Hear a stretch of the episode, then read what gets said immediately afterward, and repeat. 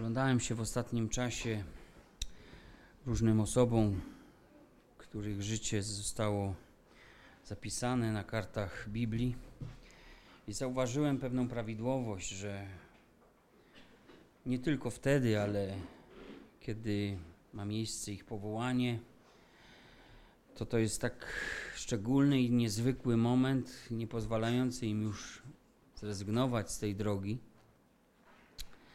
I, I nie bez znaczenia było za każdym razem to, że w czasie tego powołania, które było związane ze spotkaniem też z Panem, e, występowała taka emanacja Bożej świętości. Bóg objawiał się jako święty Bóg tym ludziom. I chciałbym, byśmy rozpoczęli nasze rozważanie właśnie od jednego z takich niezwykłych momentów w życiu pewnego człowieka. Był to prorok, jego imię to Izajasz. Otwórzmy proszę szósty rozdział Księgi Izajasza. Przeczytamy osiem wersetów. Szósty rozdział Księgi Izajasza. Przeczytajmy pierwsze osiem wersetów. W roku śmierci króla Uzjasza widziałem Pana siedzącego na tronie, wysokim i wyniosłym, a kraj jego szaty wypełniał świątynię. Jego orszak stanowiły serafy, z których każdy miał po sześć skrzydeł. Dwoma zakrywał swoją twarz, dwoma zakrywał swoje nogi i na dwóch latał. I wołał jeden do drugiego: Święty, święty, święty jest Pan zastępów pełna jest wszystka ziemia chwały Jego. I zatrzęsły się progi w posadach od tego potężnego głosu, a przybytek napełnił się dymem. I rzekłem: Biada mi, zginąłem, bo jestem człowiekiem nieczystych warg i mieszkam pośród ludu nieczystych warg, gdyż moje oczy widziały króla, pana zastępów. Wtedy przyleciał do mnie jeden z serafów mając w ręku rozżarzony węgielek, który szczypcami wziął z ołtarza. I dotknął moich ust i rzekł: Oto dotknęło to Twoich warg, i usunięta jest Twoja wina, a Twój grzech odpuszczony. Potem usłyszałem głos Pana, który rzekł: Kogo poślę i kto tam pójdzie? Wtedy odpowiedziałem: Oto jestem, poślij mnie. Dodam tylko, że inne przekłady pisma mówią,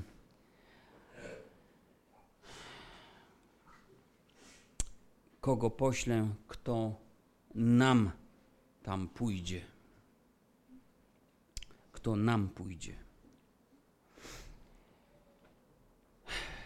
Izajasz widział Pana siedzącego na tronie wysokim, wzniosłym. W Ewangelii Jana zaś dowiadujemy się, że ten, którego widział prorok, to król królów i pan panów. To jest Jezus Chrystus. Jan pisze, a chociaż tyle cudów dokonał wobec nich, nie uwierzyli w niego, aby się wypełniło słowo proroka Izajasza. Potem Jan cytuje ten sam tekst, który przeczytałem i konkluduje to Mamy to w 12 rozdziale Ewangelii Jana. I konkluduje, to powiedział Izajasz, gdyż ujrzał chwałę Jego i mówił o Nim. Mówił o Nim. Gdy Izajasz ogląda w wizji chwałę króla, zauważa, że usługiwały, usługują mu niebiańskie istoty, nazwane tutaj serafami. Słowo to pochodzi z języka hebrajskiego i oznacza w tym kontekście istotę płonącą, istotę pełną ognia albo będącą, przebywającą w ogniu. Chociaż jak widzimy, ogień ten nie czynił im żadnej szkody. Ten ogień wydobywa się z tronu Bożego. Kilka razy Biblia pokazuje, że z nieba spadał ogień od Pana Ten ogień wydobywa się z stronu Bożego, lecz nie spala akurat tych stworzeń. I wygląda na to, że mają one odpowiednie okrycie, dzięki czemu mogą się przed Bogiem ostać. A Biblia przecież mówi, Hebrajczyków 12 rozdział 29 werset, że Bóg nasz jest ogniem trawiącym. A w wizji Jana z wyspy Patmos on widzi Jezusa pełnego blasku, a oczy jego jak płomienie ognia. Wracając jeszcze do, do tych serafów, to jest szczególny rodzaj aniołów, które służą przy tronie Boga. Widzimy, że są to skrzydlate postaci. Bibliści są zdania, że te cztery skrzydła, które służą do okrywania, obrazują szacunek i uniżenie wobec majestatu Boga. To jest coś w rodzaju jak Mojżesz. Wiecie, e, e, zasłonę miał, kiedy wychodził z oblicza Bożego, bo ludzie nie mogli patrzeć na to, co działo się na jego twarzy po czasie, kiedy spotykał się z Bogiem. Ludzie byli przerażeni tym zjawiskiem. Tutaj nie widzimy żadnych emocji, nie wiemy dlaczego to ma miejsce. Możliwe właśnie, że chodzi o to uniżenie i ten szacunek, stworzenie oddzielone od Stwórcy, skrzydłami, które okrywają te postacie.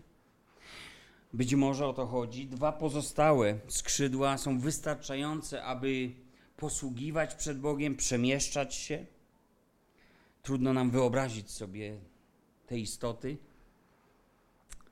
Malarze próbowali, więc mamy wiele pięknych obrazów, ale trzeba przyznać, że to są tylko wyobrażenia ludzi o tym, jak może wyglądać ta chwila, ta sytuacja w tej wizji Zajasza. Izajasz zobaczył też kraj jego szaty, i ten kraj, czyli mówimy o zaledwie jakimś zakończeniu, wypełnia całą świątynię Bożą. Nie znamy oczywiście rodzaju tkaniny okrycia Bożego, ale z pewnością nie jest to jakikolwiek gatunek znanego nam materiału, bo Bóg nie jest jak człowiek, że musiałby okrywać swoją nagość. W Biblii zresztą ta nagość jest symbolem ludzkiego grzechu, symbolem ludzkiego upadku. I kiedy pierwsi ludzie upadli, my wiemy, że Bóg, który zbliżał się do nich, przyniósł im okrycie ze skór. A więc po raz pierwszy ci ludzie zostali okryci. Natomiast Bożym okryciem jest Jego natura. Bożym okryciem jest natura Boga. Boże okrycie mówi o Nim samym, o tym, jaki jest Bóg. A zatem możemy spojrzeć też na to, w co okrywa się Bóg, jakie szaty nosi Bóg, co o nim wiedzieli ci, którym dane było go oglądać. I tutaj może pewna dygresja już na wstępie, bo przecież doskonale wiemy, że Biblia nam to mówi, że nikt nigdy nie widział Boga, prawda? E, choćby w Ewangelii Jana to czytamy. Pierwszy rozdział, osiemnasty wers. Boga nikt nigdy nie widział, lecz jednorodzony Bóg, który jest na łonie Ojca, objawił go. A więc to apogeum Bożego objawienia w Chrystusie znajdujemy od początku Nowego Testamentu. Ewangelie pokazują tą dobrą nowinę i tego zapowiadanego zbawcę, który miał przyjść do ludzi, którzy byli w mrokach. Natomiast w Starym Testamencie Pan Jezus objawiał się wielokrotnie ludziom. To jest tak zwana teofania, a więc akt objawiania się Boga w sposób rzeczywisty, w sposób niezwykły. Choćby Izrael, który idzie przez pustynię, pije ze skały, a Nowy Testament nam to tłumaczy, że skałą, z której pili, to był Jezus Chrystus. A też wielu mężów Bożych widziało Boga i nazywali go Panem albo aniołem Pana, czyli posłańcem od Pana. A więc co oni oglądali? Na przykład, gdy rodzice Samsona doświadczyli takiego niezwykłego spotkania, to powiedzieli, Księga Sędziów, 13 rozdział, 22 wers, powiedzieli, na pewno umrzemy, gdy, gdyż oglądaliśmy Boga. I wiemy tam z tekstu wynika, że złożyli ofiarę e, świętą, całopalną za swój grzech, aby móc pozostać przy życiu. Gdy Gedeon miał podobne spotkanie z Bogiem, był zatrwożony. I gdy Gedeon przekonał się, że to był anioł pański, rzekł: Ach, panie Boże mój, przecież anioła pańskiego oglądałem twarzą w twarz. Lecz pan rzekł do niego: Pokój z tobą, nie bój się, nie umrzesz. Sędziów Księga, 6 rozdział 22-23 wers to był. I również Gedeon złożył ofiarę, której dotknął ogień wychodzący od Pana. Mojżesz to kolejna postać, także doświadczył niezwykłego spotkania. Pragnął oglądać chwałę Pana, lecz Bóg mu powiedział, że nie może jego chwały oglądać i pozostać przy życiu. Mógł zamiast tego ujrzeć przez chwilę Boga jakby z tyłu. I gdy to się stało, to swoje wrażenia określił następującymi słowami. To jest druga Księga Mojżeszowa, 34 rozdział, od 5 wersetu. I stąpił Pan w obłoku, a on stanął tam przy nim i wezwał imienia Pańskiego. Wtedy Pan przeszedł obok niego, a on zawołał: Panie, Panie, Boże miłosierny i łaskawy, nieskory do gniewu, bogaty w łaskę i wierność, zachowujący łaskę dla tysięcy, odpuszczający winę, występek i grzech, nie pozostawiający w żadnym razie bez kary, lecz nawiedzający winę ojców na synach i na wnukach do trzeciego i czwartego pokolenia. I pochylił się Mojżesz śpiesznie aż do ziemi, złożył pokłon i rzekł: Jeżeli znalazłem łaskę w oczach Twoich, Panie, racz pójść, Panie, w pośrodku nas, gdyż jest to lud twardego karku. Odpuść winy nasze i grzechy nasze i weź nas w dziedziczne posiadanie. Druga Mojżeszowa, 34, rozdział 5 do 9 wersetu to był. A zatem zobaczcie spotkanie Mojżesza. On wie, dlaczego zginąłby, gdyby oglądał chwałę Boga, tak jak sobie to wyobrażał, tak jak sobie to wymarzył. Widzimy w konfrontacji z naturą Boga, że On wyznaje i potrzebuje łaski, On i cały lud. Wzywa Boga miłosiernego, bogatego w łaskę, Boga odpuszczającego winę, ale też Boga nie pozostawiającego grzechu bez kary. Gdy Bóg odszedł, Mojżesz pokłonił się aż do ziemi. A więc mamy tu zarysowany też wyraźnie taki kontrast pomiędzy tą Bożą naturą, która się objawia człowiekowi choćby w skrawku, choćby z tyłu, a perspektywą grzesznika, który widzi swój stan i widzi tą swoją potrzebę. Boża świętość objawia się człowiekowi. W jaki sposób? Otóż Izajasz nam to znowu tłumaczy w piątym rozdziale, szesnastym wersecie. Czytamy tutaj, lecz Pan zastępów będzie wywyższony przez sąd, a święty Bóg okaże się świętym przez sprawiedliwość. I właśnie tej sprawiedliwości doświadczali ludzie w kontakcie z Bogiem, ale powoływali się wtedy na łaskę, na litość i miłosierdzie Boga, bo wiedzieli, że oni już zginęli, że coś takiego nie może oglądać człowiek i pozostać przy życiu. Więc człowiek wierzy w konfrontacji z takim zjawiskiem, w takim wydarzeniu, z takim Bogiem, potrzebuje łaski i miłosierdzia. I gdy Izajasz, wracając do niego, ogląda poprzez wizję tron Boga, mówi również: Biada, bo zginąłem, bo jestem człowiekiem nieczystych warg i mieszkam wśród ludu nieczystych warg.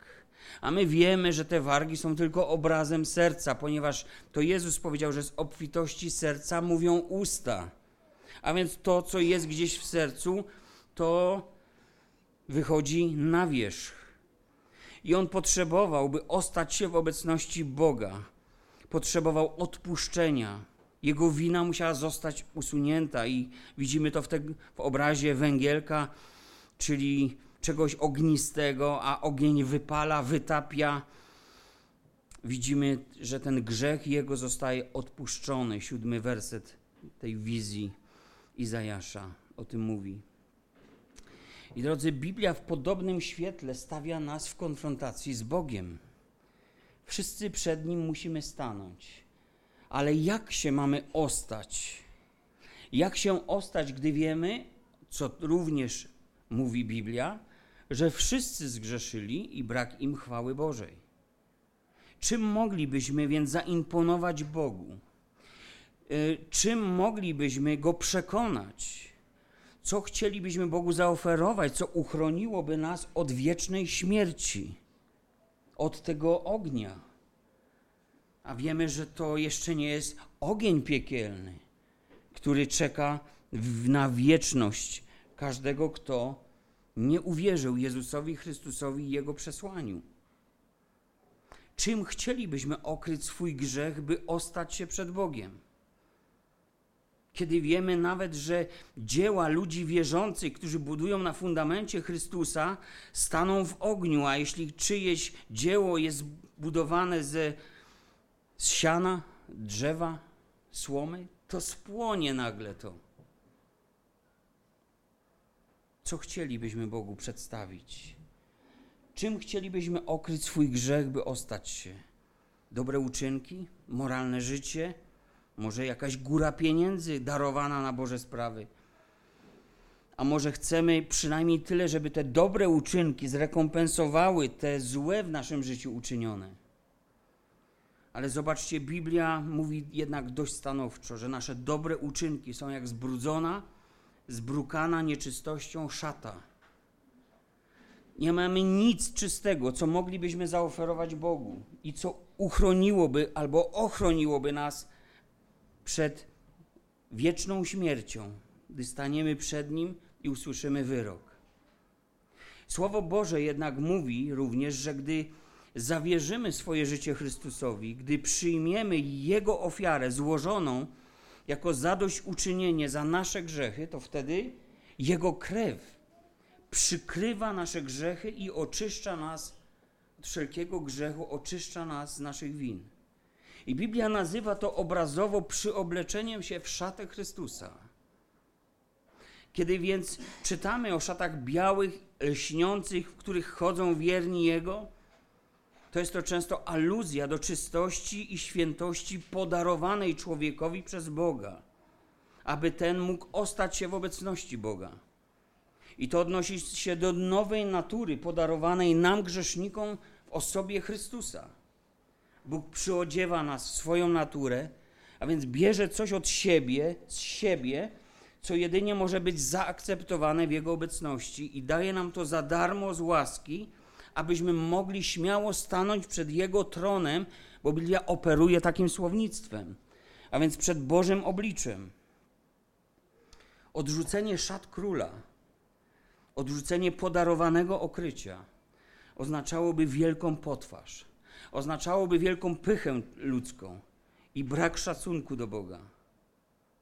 I tak się dzisiaj dzieje z ludźmi, którzy odrzucają Ewangelię a więc tą dobrą nowinę o tym, że Jezus Chrystus daje ci coś, co ma wartość wieczną, co ostoi się na wieki, czego śmierć nawet ci nie odbierze. Bo śmierć wiecie doskonale, że odbiera wszystko człowiekowi. Nadzy przyszliśmy, nadzy odchodzimy, wydawałoby się.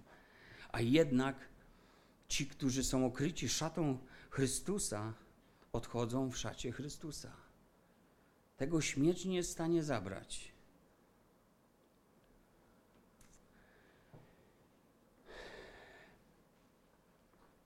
Pewnego razu, jest to przypowieść Jezusa, człowiek poszedł na wielką ucztę królewską, ale nie założył tej szaty. I ten człowiek z przypowieści Jezusa poszedł po prostu tak, jak stał, kiedy otrzymał zaproszenie, poszedł w tym, w czym był. I król, gdy go zobaczył, zapytał, a jest to Ewangelia Mateusza, 22 rozdział, zapytał go więc, przyjacielu, jak wszedłeś tutaj, nie mając szaty weselnej? A on o nie miał. Wtedy król rzekł sługom, zwiążcie mu nogi i ręce i wrzućcie go do ciemności zewnętrznej, tam będzie płacz i zgrzytanie zębów. Więc spójrzmy, Boża natura nie pozwala na to, żeby On mógł przyjąć cokolwiek z naszych grzesznych rąk jako zapłatę za nasz grzech. Lecz Bóg przyjmuje wszystko, co najpierw zostało uświęcone, ofiarą przelanej krwi Syna Bożego. Mamy tu na myśli ofiarę złożoną na krzyżu przez Jezusa Chrystusa. I choćby na to jeden przykład, że tak właśnie jest, że uczynki nie zapewniają nam zbawienia, ale są jak najbardziej wyrazem naszej wdzięczności, ofiarą składaną przez wszystkich, którzy zaufali najpierw Jezusowi Chrystusowi, bez względu na uczynki. Otóż w liście do Hebrajczyków w 13 rozdziale, 12 werset czytamy, że Jezus, aby uświęcić, że Jezus przyszedł, aby uświęcić lud własną krwią. I on cierpiał poza bramą. Autor mówi: Wyjdźmy więc do niego. A potem dodaje 15 werset: Przez niego więc nieustannie składajmy Bogu ofiarę pochwalną. To jest owoc warg, które wyznają jego imię. A więc Bóg w Chrystusie już wszystko przyjmuje. Nic nie jest nieczyste, bo zostało uświęcone. Gdy Izajasz przygląda się tronowi Boga, to słyszy, jak serafy wołają jeden do drugiego: Święty, święty, święty jest Pan zastępów. Wiele ludzi zastanawiało się nad tym potrojeniem, czy jest to może prosty dowód na to, że Bóg jest trójjedyny, a więc potrójnie święty. Ale chodzi o coś bardziej prozaicznego. To potrojenie oznacza po prostu świętość w najwyższym stopniu. My czasem używamy słowa najświętszy albo przenajświętszy. Oczywiście, że go współcześnie ludzie używają w niewłaściwym może kontekście. Bóg święty w najwyższym stopniu. Co to jest świętość? Stary Testament na określenie świętości używa hebrajskiego słowa kadesz, które oznacza przeznaczony do czegoś albo oddzielony od czegoś. W tym znaczeniu naród wybrany Izrael jest święty, bo został oddzielony od innych narodów przez Boga, wybrany i oddzielony i przeznaczony. Albo naczynia świątyni izraelskiej. One były święte, bo zostały przeznaczone do wyłącznego posługiwania nimi podczas świąt i ceremonii ofiarnych a Bóg, Bóg, który jest po trzykroć święty, a więc jest absolutnie pełen świętości, święty, oddzielony od wszystkiego, co święte nie jest. Oddzielony od wszystkiego, co upadło, wszystkiego nieczystego, niedoskonałego, skażonego grzechem. I z jednej strony, więc naród Izraela, widzimy, został uczyniony wybranym i nazwany jest świętym, a z drugiej strony musiał dbać o tą świętość na różnych płaszczyznach życia, aby tą relację z Bogiem podtrzymać zgodnie z przymierzem, jakie mieli. Prawo Boże, jakie otrzymali, było dla nich święte, gdyż źródłem tego prawa było, e, źródłem ich uświęcenia było właśnie to prawo.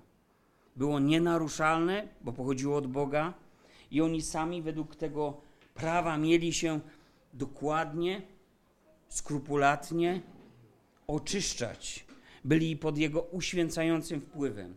Mieli utrzymywać swoje życie w ten sposób w świętości, w czystości, choć to nie, wiemy o tym, nie dzięki temu uświęceniu, ale dzięki wierze stawali się dziedzicami obietnic Boga. A jednak w społeczności z Bogiem Bóg wymagał od nich świętości. Trzecia Mojżeszowa, 20 rozdział, 7-8 wers. Uświęcajcie się i bądźcie świętymi, gdyż ja, Pan, jestem Bogiem waszym. Będziecie przestrzegać moich ustaw i wypełniać je. Ja, Pan, który was uświęcam. Kiedy patrzymy na Nowy Testament, Jezus rozpoczyna już na kartach Ewangelii, mamy to ostatnia wieczerza, rozpoczyna się nowe przymierze. Nowy Testament, podobnie używa słowa święty, ale w języku innym pierwotnie. Nie był to hebrajski, ale grecki, a więc greckie słowo hagios oznaczało bycie czystym, poświęconym, oddzielonym, przeznaczonym do szczególnego czegoś, do czegoś wyjątkowego, do po prostu użytku samego Boga. A skoro Bóg miał posługiwać się e, Kościołem, ludźmi nabytymi krwią, królewskim kapłaństwem, świętym narodem, jak nazywa go Piotr, to również i oczywiście, kiedy Bóg miał się tak posługiwać nimi, jak posługiwali się kapłani naczyniami w świątyni, to musimy to rozumieć, tą analogię, że chociaż nie jesteśmy świątynią rękami zbudowaną, to ta świątynia złożona z ludzkich dusz również ma być święta. Również to dotyczy naszego życia, również to dotyczy życia Kościoła i co w wielu, wielu miejscach zostało to bardzo dosadnie wyrażone, a że przytoczę choćby jeden z wersetów. Albo czy nie wiecie, że ciało wasze jest świątynią Ducha Świętego, który jest w was i którego macie od Boga, i że nie należycie też do siebie samych? Drogoście bowiem kupieni, wysławiajcie tedy Boga w ciele waszym. A wcześniej apostoł Paweł wzywał adresatów, aby uciekali przed przeteczeństwem, aby uciekali od grzechu. Święty. Święty oznacza, że Bóg nie może tolerować w swojej obecności niczego nieświętego, niczego upadłego, niedoskonałego, skażonego grzechem. I spójrzmy, że w wizji Nowego Jeruzalem, które stępuje od Boga, stępuje z nieba od Boga, a są to ostatnie kartki Biblii, to jest 21 rozdział, to my czytamy od trzeciego wersetu takie słowa. I usłyszałem donośny głos tronu, mówiący, oto przybytek Boga między ludźmi. I będzie mieszkał z nimi. A wiemy, że teraz tym czasie, jaki jest teraz, Biblia mówi, że Bóg przebywa w światłości niedostępnej. A tutaj czytamy, że to jest przybytek Boga, a On będzie mieszkał z nimi. A oni będą ludem Jego, a sam Bóg będzie z nimi. I otrze wszelką łzę z oczu ich, i śmierci już nie będzie. Ani smutku, ani krzyku, ani mozołu już nie będzie. Albowiem pierwsze rzeczy przeminęły, i rzekł, ten, który siedzi, siedział na tronie, oto wszystko nowym czynię. I mówi, napisz to, gdyż słowa te są pewne i prawdziwe. I rzekł do mnie, stało się, jam jest alfa i omega, początek i koniec. Ja pragnącemu dam darmo ze źródła wody żywota. Zwycięzca odziedziczy to wszystko i będę mu Bogiem, a on będzie mi synem.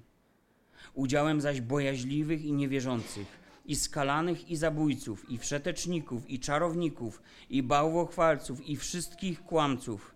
Będzie jezioro płonące ogniem i siarką. To jest śmierć druga. I 27 werset. I nie wejdzie do niego nic nieczystego, ani nikt, kto czyni obrzydliwość i kłamie, tylko ci, którzy są zapisani w księdze żywota baranka. Kazaniu na górze Pan Jezus powiedział, że ludzie czystego serca będą oglądać Boga. Jedno z błogosławieństw, ośmiu błogosławieństw. Ale powiedział też, bądźcie tedy doskonali, jak Ojciec doskonały jest to wtedy, kiedy mówił o miłości wobec nieprzyjaciół. Lecz to rodzi pytanie, kto może być taki jak Bóg? Kto jest w stanie sprostać Jego oczekiwaniom, Jego standardom moralności, czystości?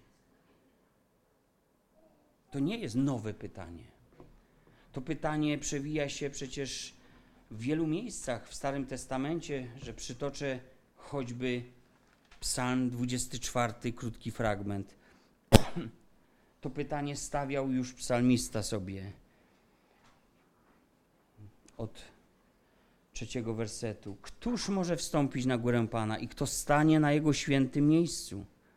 Kto ma czyste dłonie i niewinne serce, kto nie skłania duszy swej ku próżności, nie przysięga obłudnie. Ten dostąpi błogosławieństwa od Pana i sprawiedliwości od Boga Zbawiciela swego. Takie jest pokolenie tych, co Go szukają, tych, którzy szukają oblicza Twego. Boże Jakuba. Piotr apostoł, który po raz pierwszy spotkał się z Jezusem po obfitym, cudownym połowie. To jest ten moment jego powołania, tuż za chwilę. Więc po tym obfitym, cudownym połowie doświadczył czegoś trudnego do zrozumienia, ponieważ niewiele słów pada, ale padają takie słowa. Odejdź ode mnie, Panie, bo jest człowiekiem grzesznym. Słowa Piotra. Spotkaniu z Jezusem, pierwsze spotkanie z Jezusem, to jest doświadczenie Jego świętości. Wszyscy jesteśmy grzeszni, a On jest święty.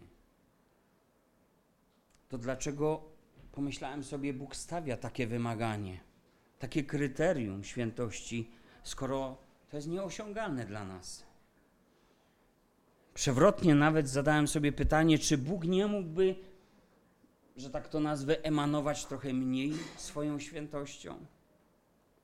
I mniej świętości oczekiwać tym samym od ludzi? by nas po prostu nie pozabijać przy pierwszym spotkaniu ze sobą?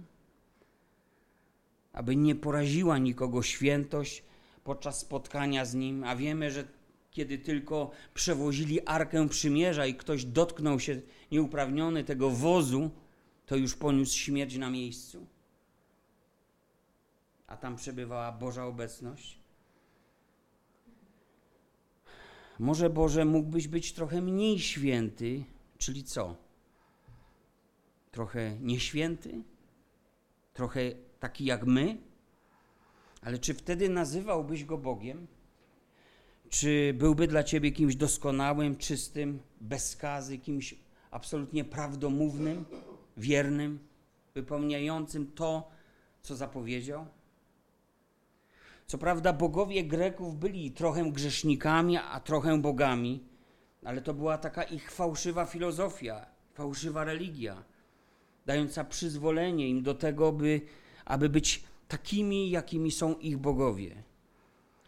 Ale nasz Bóg, Bóg Biblii, jest jeden i jest święty, a tak zwani ludzcy bogowie, wiemy, nie są bogami.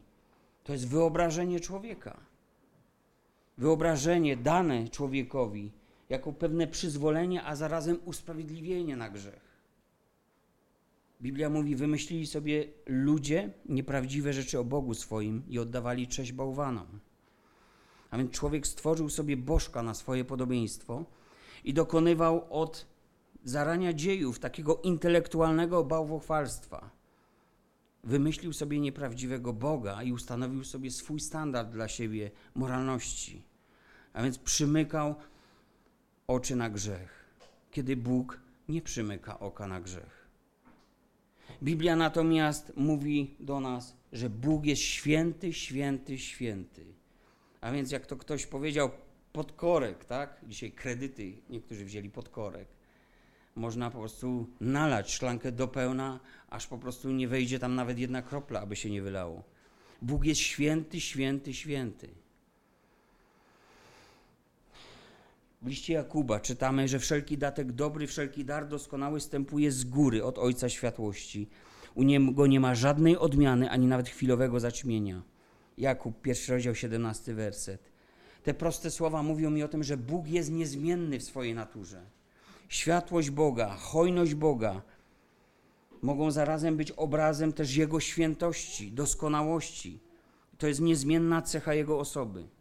Jak powiada jeden z przykładów pisma, w tym miejscu, że u niego nie ma żadnych zmian i cienia niestałości. On nawet na chwilę nie obniży poprzeczki standardu, żeby może mnie wpuścić do swojego nieba. Że może nie było tak aż źle, bo tą drugą część życia miałem lepszą niż tą pierwszą rozrywkową.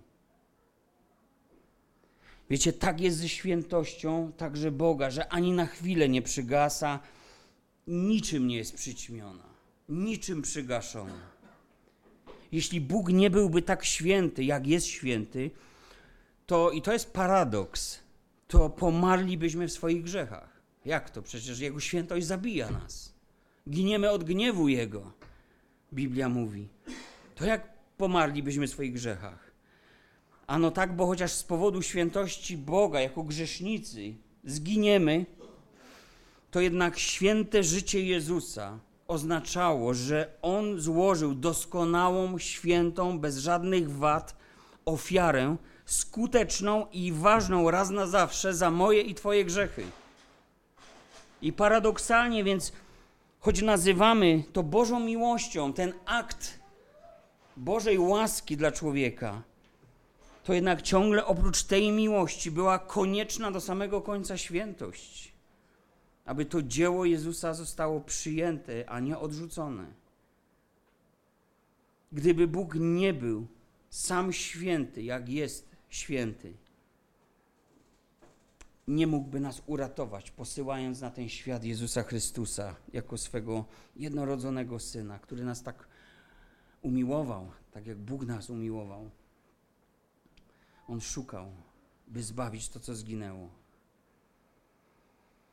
I spójrzmy też na początek dziejów ludzkich, na początek życia człowieka. Bóg jako święty, o już od samego początku Biblii widzimy, że musiał się określić wobec grzechu i musiał ukarać ten jeden, jedyny popełniony w Edenie grzech. Bo tolerowanie w swojej obecności nawet jednego grzechu uchybiłoby nieskazitelności natury Boga. A Bóg jest święty, więc nie może akceptować w swojej obecności grzechu. Były więc dwa wyjścia. Albo natychmiast zginie grzesznik wraz ze swoim grzechem, albo grzesznik ocali życie, ale zostanie pozbawiony chwały Boga, jaką miał w Edenie. Bóg wiemy, że szukał ratunku dla człowieka, który upadł. Wypędza go ze swego, przed swojego oblicza, ale daje mu Ewangelię. Pierwszą zapowiedź przyjścia Mesjasza, który przyjdzie zdeptać głowę temu wężowi, który ich zwiódł i przyniesie zgładzenie grzechu. Bóg więc nie przechodzi nad grzechem do porządku dziennego. Gdyby przyjął grzech za coś normalnego, nie byłby święty. Podobnie zresztą, może to jest taki niedoskonały obraz, ale oddaje to. Podobnie zresztą, gdybyś przyjął do swojego krwiobiegu tylko jedną kroplę krwi człowieka chorego, zarażonego wirusem HIV, nie byłbyś już zdrowy. Najprawdopodobniej zakażony. I co z tego, że to tylko jedna kropla krwi? Jedna wystarczyłaby, aby zamienić osobę zdrową w chorą. Jedna kropla zakaziłaby cały Twój ustrój. Jeśli to w ogóle jest szczęście, to można by powiedzieć, przy odrobinie szczęścia byłbyś osobą tylko nosicielem, jak to powiadają, tak? Więc niedoskonały jest to obraz, ale jakoś pokazuje, że Bóg nie mógł tolerować nawet jednego grzechu. Tak samo jest z grzechem człowieka właśnie i świętością Boga. Bóg nie ma nic z tym wspólnego, nie jest autorem zła ani grzechu. Nie zaaranżował tej sytuacji, by człowiek upadł. A grzech skutecznie i trwale oddzielił go od Boga. Grzech człowieka. Aby ten nie został potępiony, musiał znaleźć rozwiązanie. I oczywiście człowiek wymyślił sobie wiele systemów zadośćuczynienia uczynkami za swoje grzechy, aby wrócić do tego Boga. Najlepiej pokazuje to fresk w kaplicy sykstyńskiej, kiedy ręka ludzka próbuje dotknąć, właściwie palec próbuje dotknąć palca Bożego. Człowiek ciągle próbuje dostać się do nieba na swoich warunkach, według swojej filozofii życia. Ale Biblia mówi wyraźnie, że to nie zadziała, gdyż wszystkie nasze dobre czyny, nasze drogi są skażone grzechem i nie prowadzą do tego miejsca. Żadnym sposobem nie wykupi się człowiek z przekleństwa grzechu, tak mówi Biblia. Święty Bóg przyniósł jednak rozwiązanie, my je znamy. Grzech został przykryty ofiarą złożoną przez Jezusa Chrystusa, aby zgładzić, zakryć mój grzech przed Bogiem, abym przeżył to choćby spotkanie z Bogiem. A przecież my mówimy o wieczności obcowania z Nim. I to jest jedyne autoryzowane przez Boga rozwiązanie. Wszystkie inne nie działają. Oczywiście, że ludzie się wykłócają, Ale często jest tak, że jeśli nie ma objawienia Ducha Świętego, to dopiero koniec życia im to pokaże. Niestety to już jest tragedia, to jest za późno. Jeśli więc przyjąłem Chrystusa wraz z Jego ofiarą krzyża poniesioną za moje grzechy, to chociaż wciąż nadal jestem grzesznikiem, Bóg odpuszcza mi moje winy i patrzy na mnie w inny sposób, bo widzi najpierw tą przebłagalną krew swego syna, który błaga ojca o nasze życie. I ta krew jego identyfikuje nas z jego rodziną. Krew Jezusa oczyszcza od wszelkiego grzechu, oczyszcza, Biblia mówi, od martwych uczynku, oczyszcza od złego sumienia. Jesteśmy w bezradnej sytuacji bez tej krwi Chrystusa. Potrzebujemy ofiary syna jak oddechu. Dwa teksty z listu do Hebrajczyków mówią mi o tym, co on uczynił. Dziesiąty rozdział, dziesiąty werset. Czytamy: Mocą tej woli, woli oczywiście Boga Ojca, który posłał swojego syna. Mocą tej woli jesteśmy uświęceni przez ofiarowanie ciała Jezusa Chrystusa raz na zawsze. A dalej czytamy, albowiem jedną ofiarą uczynił na zawsze doskonałymi tych, którzy są uświęceni. To jest 10 rozdział, 14 werset. I zobaczmy, że to jest dar Bożej łaski, który mówi nam, że chociaż zasługiwaliśmy na śmierć, na karę, bo karą za grzech jest śmierć, to jednak w nim mamy życie wieczne. I jest tak, jak nauczał apostoł Paweł w liście do Rzymian. Przeto teraz nie ma żadnego potępienia dla tych, którzy są w Chrystusie Jezusie. Czy jesteś w Chrystusie Jezusie, który zrobił już wszystko, co konieczne dla Twojego zbawienia? Czy może jest tak, że nadal chcesz zadośćuczynić i zasłużyć na swoje zbawienie? Mając nadzieję może w tym katolickim kraju, że Jezus Ci tylko umożliwił to, abyś aby Twoje uczynki były Ci zaliczone na poczet zbawienia. Biblia niestety nie stoi za taką, takim rodzajem interpretacji dzieła Chrystusa. Biblia w pierwszym przypadku daje nam pewność zbawienia, gdy opieramy całe nasze zbawienie o to, co zrobił Jezus, a w drugim przypadku nie daje nam cienia szansy i cienia wątpliwości, że ta droga prowadzi donikąd. Droga naszych uczynków Jezus nie umożliwił ci, aby Twoje uczynki ci zaliczono. Albo przyjmujesz ofiarę Jezusa, albo jesteś poza tym. Skoro nie ma potępienia już dla tych, którzy go przyjęli, bo jego ofiara uczyniła ich uświęconymi, to znaczy świętymi w Bożych oczach, a nawet czytaliśmy, on widzi nas jako doskonałych, choć do doskonałości nam daleko. Ale to dzieje się dlatego, ponieważ przypisana nam została ta doskonałość Jezusa, ofiary złożonej przez Niego. Więc skoro nie ma już potępienia, to czy musisz się jeszcze martwić o świętość? Tak jak do tego byli przecież zobligowani ludzie Starego Testamentu, na mocy Starego Przymierza. My żyjemy pod innym przymierzem, ktoś powie. Jesteśmy przecież pod nowym. Jezus za mnie wszystko zrobił. Ale spójrzmy, czego nauczał apostoł Piotr. Jest to pierwszy list Piotra, pierwszy rozdział, kilka wersetów przeczytam. Za przykładem świętego, który was powołał, sami też bądźcie świętymi we wszelkim postępowaniu waszym, ponieważ napisano: Świętymi bądźcie, bo ja jestem święty. A jeśli wzywacie jako ojca tego, który bez względu na osobę sądzi każdego według uczynków jego, że bojaźni przez czas pielgrzymowania waszego, wiedząc, że nie rzeczami znikomymi, srebrem albo złotem zostaliście wykupieni z marnego postępowania waszego przez ojców wam przekazanego, lecz drogą krwią Chrystusa jako baranka niewinnego i nieskalanego. Wprawdzie był on na to przeznaczony już przed założeniem świata, ale objawiony został dopiero w czasach ostatnich, ze względu na was, którzy przez niego uwierzyliście w Boga który go wzbudził z umarłych i dał mu chwałę, tak iż wiara wasza i nadzieja są w Bogu. Skoro dusze wasze uświęciliście przez posłuszeństwo prawdzie ku nieobłudnej miłości bratniej, umiłujcie czystym sercem jedni drugi gorąco. A więc tak krótko spójrzmy, że życie chrześcijańskie nie jest tylko skutkiem darowanej nam, ofiarowanej świętości w Chrystusie, ale świętość jest także naszym powołaniem, z celem życia chrześcijanina. Adresaci listów apostolskich, Koryntianie, Kolosanie, Efezjanie, na wstępie tych listów nazywani są świętymi.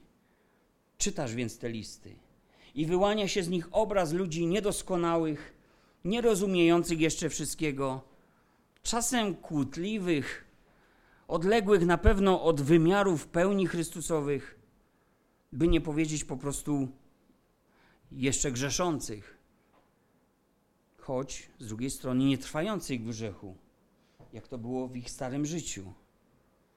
No, jak to jest możliwe? Skąd taki kontrast? Otóż wyjaśnia nam ten dysonans, ten rozdźwięk też apostoł Paweł właśnie z jednym, w jednym z tych listów swoich, na przykład do Koryntian. Mówi, albo czy nie wiecie, że niesprawiedliwi Królestwa Bożego nie odziedziczą? nie łudźcie się. Ani wszetecznicy, ani bałwochwalcy, ani cudzołożnicy, ani rozpustnicy, ani mężołożnicy, ani złodzieje, ani chciwcy, ani pijacy, ani oszczercy, ani zdziercy Królestwa Bożego nie odziedziczą. A takimi niektórzy z was byli, aleście obmyci, uświęceni i usprawiedliwieni w imieniu Pana Jezusa Chrystusa i w duchu Boga waszego. A więc zobaczcie, wiemy już, że Bóg Starego Testamentu grzechu nie toleruje.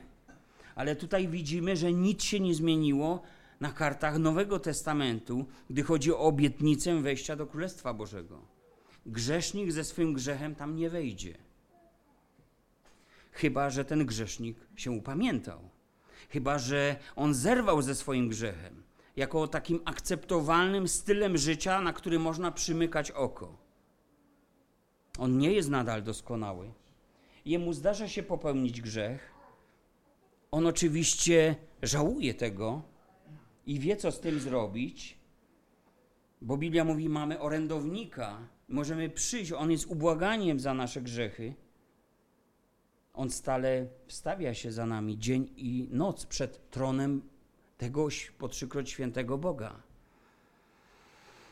I ten usprawiedliwiony grzesznik, on jest przed Bogiem obmyty, uświęcony.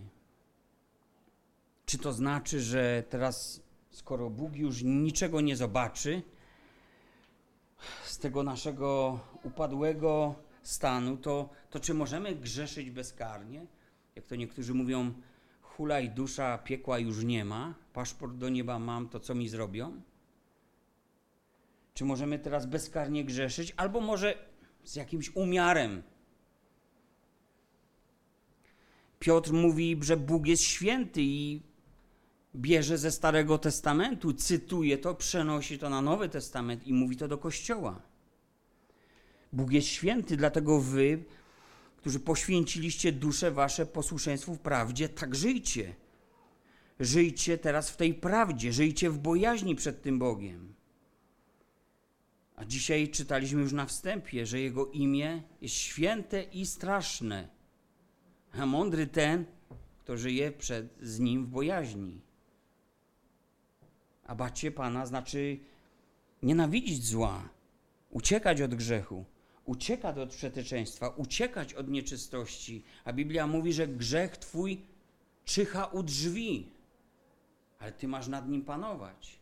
Nie było to możliwe przez wieki. Ale kiedy jest łaska, w liście do Rzymian Paweł mówi, wtedy grzech nad wami panował nie będzie. Zło, grzech, więc nie przylgnie do człowieka, który nie utracił tej bojaźni Boga, nie znajdzie oparcia grzech. Krótko mówiąc, Piotr naucza, że skoro wzywacie jako ojca tego, który jest święty, bo bez względu sądzić będzie człowieka, bez względu na osobę, to żyjcie na miarę tego waszego powołania, na miarę tej świętości, jaką macie w Chrystusie. Ta krew czyni możliwym obcowanie z Bogiem, krew Chrystusa. To jest jedyna wartość, którą przyjmie Bóg. To jest jedyny sposób, dzięki któremu On nas nie pozabija na wejście. A więc, mówiąc tak troszkę upraszczając, chcesz być ognioodporny? Bądź święty i żyj jako święty. Świętymi bądźmy, bo Bóg jest święty. Uświęceni przez Chrystusa nabyli szczególną pozycję przed Bogiem. Za darmo z łaski zostali uświęceni. Bóg patrząc na nich widzi świętość swojego Syna. Lecz ta świętość codzienna nas wierzących jest teraz naszym powołaniem, jest teraz naszym oddzieleniem od grzesznego świata, jest teraz przeznaczeniem nas do świętego życia w tym świecie, do życia innego niż życie tego świata. I to jest codzienne wyzwanie.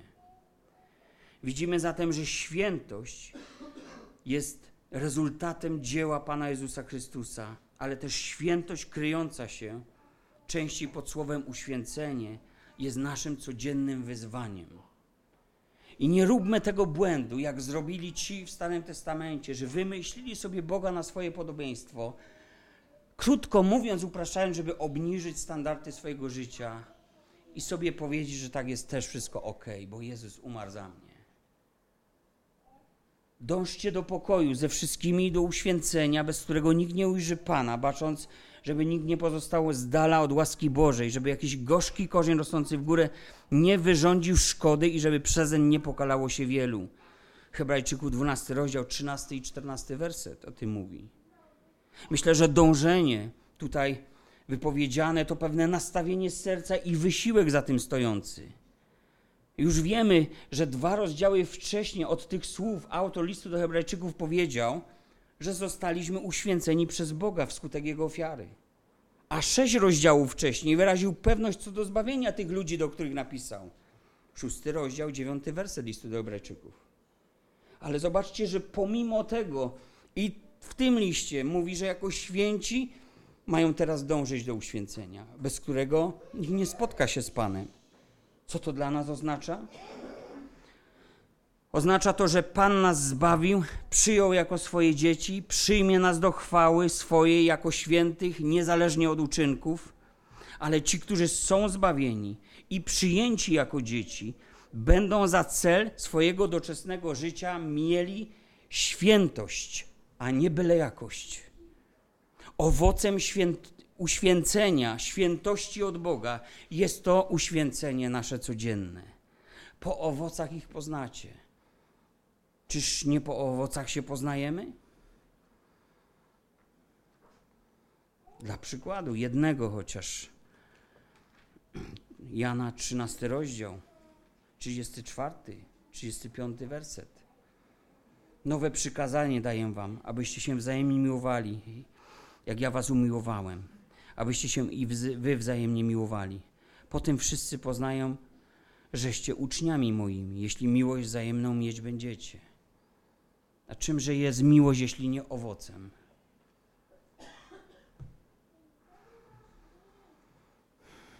Skąd ta pewność, że to tak jest, że jest taki związek między świętością od Boga a uświęceniem w moim codziennym życiu? Otóż stąd, że tych, których On zbawił, dał im też Ducha Świętego. Ducha Świętego, który ma w nas pewne szczególne zadanie a od Jego obecności zależy tak naprawdę wytrwanie świętych. Drugi Tesaloniczan, drugi rozdział, trzynasty werset. My jednak powinniśmy dziękować Bogu zawsze za Was, bracia umiłowani przez Pana, że Bóg wybrał Was od początku ku zbawieniu przez ducha, który uświęca i przez wiarę w prawdę. Do tego też powołał Was przez Ewangelię, którą głosimy, abyście dostąpili chwały Pana naszego Jezusa Chrystusa. Przeto, bracia, trwajcie niewzruszenie i trzymajcie się przekazanej nauki, może dotąd. Dał nam Ducha Świętego, który nas uświęca, inspirując nas do życia w świętości. A kto nie ma ducha Chrystusowego, Paweł apostoł mówi, ten nie jest jego, nie należy do Boga. Ludzie zaś nie mający ducha nie są w stanie wytrwać na drodze uświęcenia, bo to Duch Święty nas uzdalnia. Mamy też duchowe narzędzia pomagające nam żyć uświęconym życiem. Jezus w modlitwie Getsemane mówi w ogrodzie: Uświęć ich w prawdzie Twojej, słowo Twoje jest prawdą. Tak w przekładzie Biblii Tysiąclecia brzmi ten werset. Uświęć ich w prawdzie Twojej, Twoje słowo jest prawdą. Słowo jest tym naszym kompasem, świętym, doskonałym kompasem, prowadzącym nas po bezdrożach świata, który tonie w niemoralności. Wskazuje, jak żyć. Ale jeśli sami nie zdecydujemy się na taki styl życia, to samo czytanie i wiedza o tym w niczym nie pomoże nam być bardziej świętymi. Jakub pisał, że gdy ktoś się przejrzał w słowie, jak w zwierciadle, to nie może odejść, dopóki czegoś nie zmieni, nie poprawi. A w gruncie rzeczy to już wiemy, że to Duch Święty poprawia, to Duch Święty uświęca, to Duch Święty wspiera nas w niemocy naszej. Ale czy chcemy z tego skorzystać? Boże ludzie, myślę, że to wiedzą, jaki jest Bóg. Pomimo naszej słabości, niedoskonałości, On obdarza nas mocą. Pomimo naszych upadków, wad, grzechów, jednak On nadal troszczy się o nas. On nadal zabiega o społeczność z nami. Czy my zabiegamy także o społeczność z Panem, Zbawcą? Czy my rozumiemy, że Bóg się nie zmienił co do swojej świętości? Otwórzmy teraz, już zbliżając się do zakończenia, otwórzmy teraz miejsce w Biblii, które jest jakąś konkluzją tego. Czwarty rozdział Księgi Objawienia. Przeczytam osiem wersetów.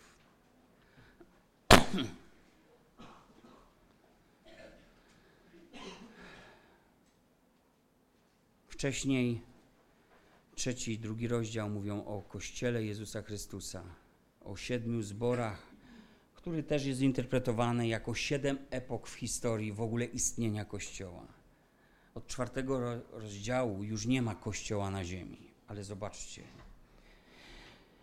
Potem widziałem, a oto drzwi były otwarte w niebie i głos poprzedni, który słyszałem, jakby głos trąby rozmawiającej ze mną, rzekł: Wstąp tutaj, a pokażę ci, co się ma stać potem.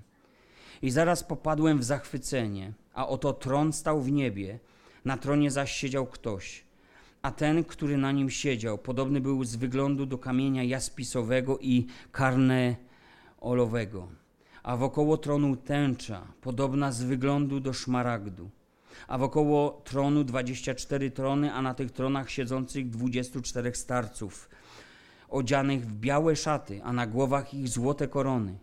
A z tronu wychodziły błyskawice i głosy i grzmoty. Przed tronem zaś płonęło siedem ognistych pochodni, jest to siedem duchów bożych. Przed tronem także jakby morze szkliste, podobne do kryształu, a w pośrodku wokoło tronu cztery postacie pełne oczu z przodu i z tyłu. Postać pierwsza podobna była do lwa, postać druga podobna była do cielca, postać trzecia miała twarz jakby człowieczą, a postać czwarta podobna była do orła w locie. A każda z tych czterech postaci miała po sześć skrzydeł, a wokoło i wewnątrz były pełne oczu. I nie odpoczywając ani w dzień, ani w nocy śpiewały. Święty, święty, święty jest Pan Bóg Wszechmogący, który był i który jest i który ma przyjść. Drodzy, widzimy tutaj, może w wersji nieco rozszerzonej, niemal kopię tej wizji, jaką miał Izajasz. I gdybyśmy przeczytali cały ten rozdział, to widzimy, że też są tu wszyscy zbawieni. Czy Bóg się jakoś zmienił? Czy Jego chwała nieco przygasła, aby troszkę powpuszczać tych niedoskonałych ludzi? Czy Jego chwała przygasła, jak wielu chwała królów ziemskich? No, oczywiście, że nie. Ciągle ten sam pełen świętości, święty, święty, święty. I zbawieni teraz też śpiewają pieśń chwały, wskazując, że Bóg w swej naturze się nie, nigdy nie zmienił.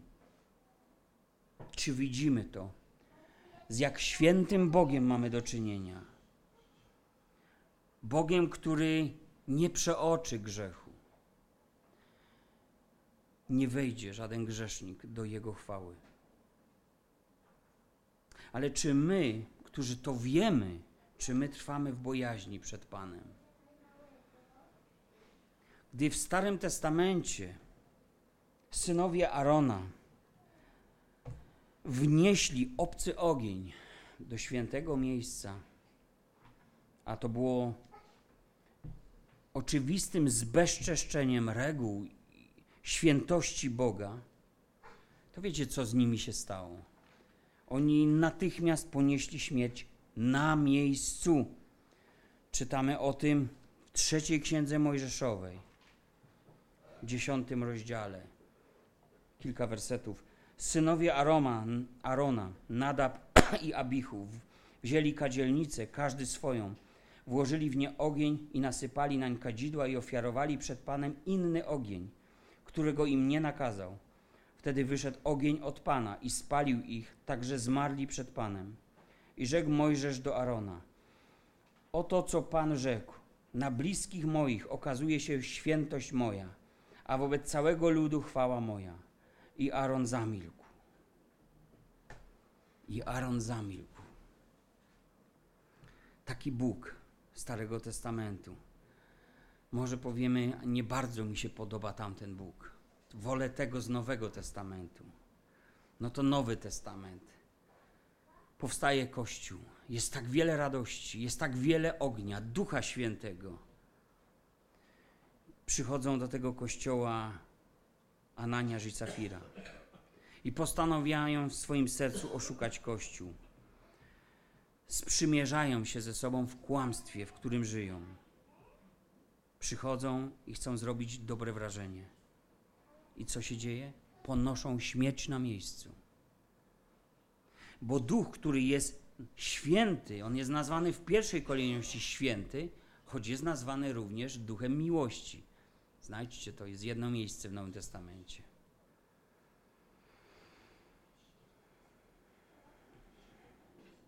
Okłamaliście Ducha Świętego. Oni chcieli połączyć to, co nieświęte, z tym, co jest święte. W Starym Testamencie więc Bóg dopuszczał do ludzi zarazy, choroby.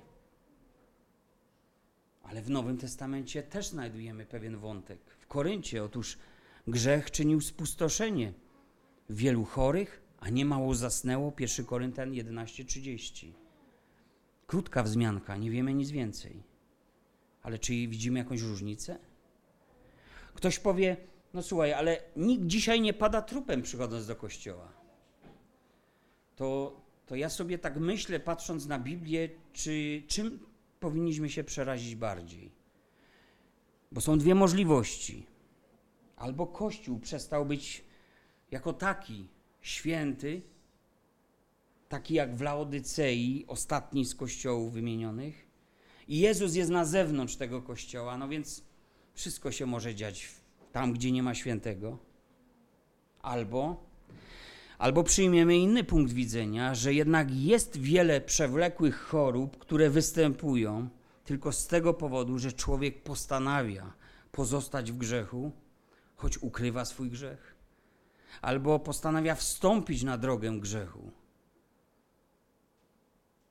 I nie mam tylko na myśli tutaj grzesznej natury, bo ona przecież wiemy, że to główny powód naszego przemijania, chorowania, a w konsekwencji umierania. Ale jest też grzech, ten popełniony świadomie i ten nieporzucony mimo dyscypliny, mimo napominania. Zatrzymam się w tym miejscu, bo Nowy Testament tak niewiele o tym mówi, przebijając jednak tą myśl do nas która mówi, że On jest naszą miłością i naszym zbawieniem. Ale krótko mówiąc, zdaję sobie sprawę, studiując ten temat najpierw dla siebie, że mam nie igrać z Bogiem. Mam nie igrać z Bogiem. A jeśli ktoś trwa w grzechu, to lepiej, żeby się nawrócił. Jeśli tego nie uczynił jeszcze, żeby zszedł z drogi grzechu.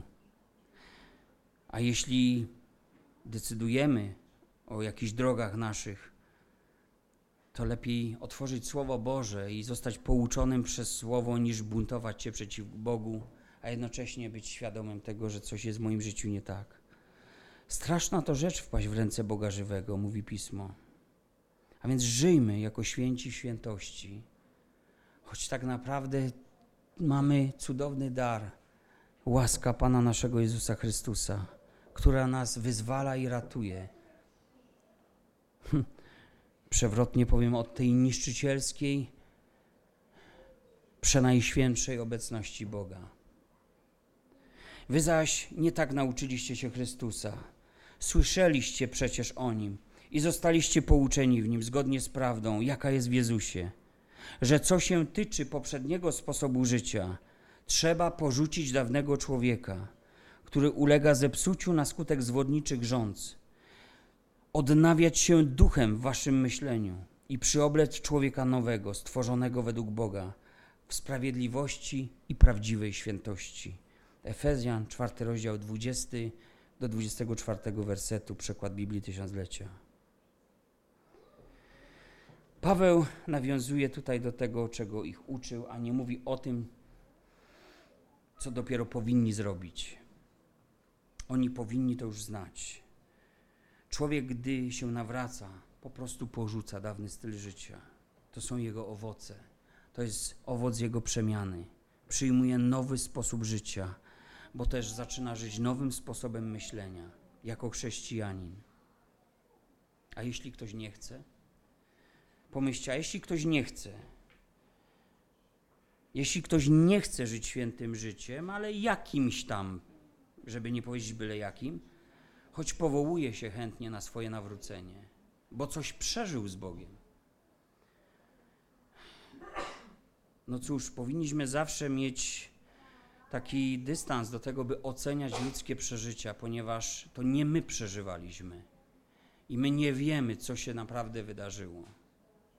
To trochę tak, jakby móc dostrzec na górze Moria Abrahama, który idzie złożyć swojego syna Izaaka w ofierze. Co zrobiłbyś? No szybko wykręciłbyś numer i 112, żeby ratować dziecko. Zrobilibyśmy tak, bo nigdy nie byliśmy w sytuacji tego człowieka. A więc nie oceniajmy ludzkich przeżyć, ich głębokości i autentyczności, ponieważ nie sięga nasza wiedza do serca ludzkiego, ale co najwyżej możemy widzieć po owocach. Ale pamiętajmy o tym, że świętość od Boga jest powołaniem naszym do uświęcenia przed Bogiem. Kto czyni nieprawość, Biblia mówi, niech nadal czyni nieprawość. Jeśli tak chcesz żyć, to tak żyj. A kto brudny, niech nadal się brudzi. Lecz kto sprawiedliwy, niech nadal czyni sprawiedliwość, a kto święty, niech nadal się uświęca. Objawienie 22 rozdział, 11 werset. A więc każdy, kto chce pozostać w grzechu, będzie osądzony na podstawie swojego grzechu. Ale człowiek, który jest święty, uświęcony ofiarą Pana Jezusa Chrystusa, niech nadal się uświęca, znając swoją pozycję przed Bogiem, ale też swoje powołanie i oddzielenie od bezbożności świata. I choć słowo nazywa chrześcijan świętymi, pamiętajmy, że to nie jest bez znaczenia, jak my to życie chcemy przeżyć. Dla Boga to nie jest bez znaczenia. Dla apostołów to nie było bez znaczenia. Niech dla nas to też nie będzie bez znaczenia. Niech dla nas ma to znaczenie. To, co widzieli ci ludzie, to jest prezent dla nas kiedy słyszymy świętymi bądźcie, bo On jest święty. Widziałem Pana na tronie, wielkim i wyniosłym, a On był święty, święty, święty.